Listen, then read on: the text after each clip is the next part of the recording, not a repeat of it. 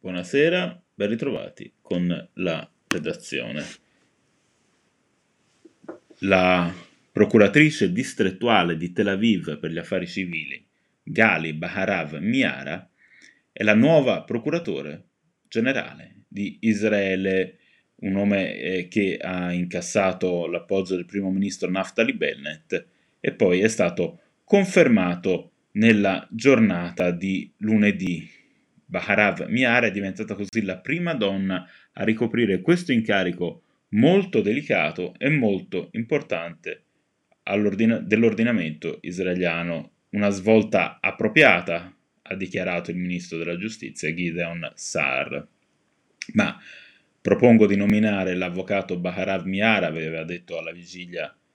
della sua proclamazione non per questo motivo, ma perché la candidata migliore, più matura, più degna e possiede il background professionale e manageriale necessario a dare il definitivo via libera. È stato il Consiglio dei Ministri di lunedì, con un semaforo, con il semaforo verde poi arrivato, l'ex procuratrice distrettuale è andata a ereditare da Avichai Mandelblit questo ruolo di altissima responsabilità, le funzioni del procuratore generale israeliano si dividono infatti in quattro ruoli, dirigere l'azione penale, rappresentare il governo nelle sue controversie, agire come consulente dell'esecutivo e rappresentare l'interesse pubblico, in particolare sul fronte penale, è autorizzato a decidere se presentare o meno un atto d'accusa, può decidere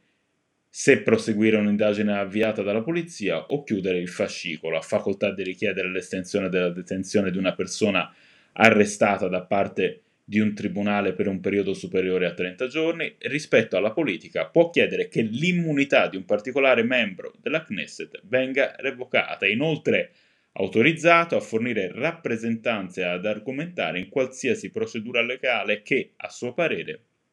coinvolge una questione di interesse pubblico. In queste azioni il procuratore generale ha autorità esclusiva e le sue decisioni possono essere annullate solo dalla Corte Suprema attraverso petizioni ad essa presentate in materia penale. Tra i temi più delicati che il nuovo procuratore generale si troverà davanti c'è il caso Netanyahu, ovvero dovrà decidere se e come procedere con i negoziati per un possibile patteggiamento nei tre processi che coinvolgono l'ex primo ministro di Israele e gli avvocati di Netanyahu avevano iniziato a negoziare l'accordo con Mandelblit e ora al successore spetterà proseguire o interrompere questo percorso. Grazie per essere stati con noi, buona serata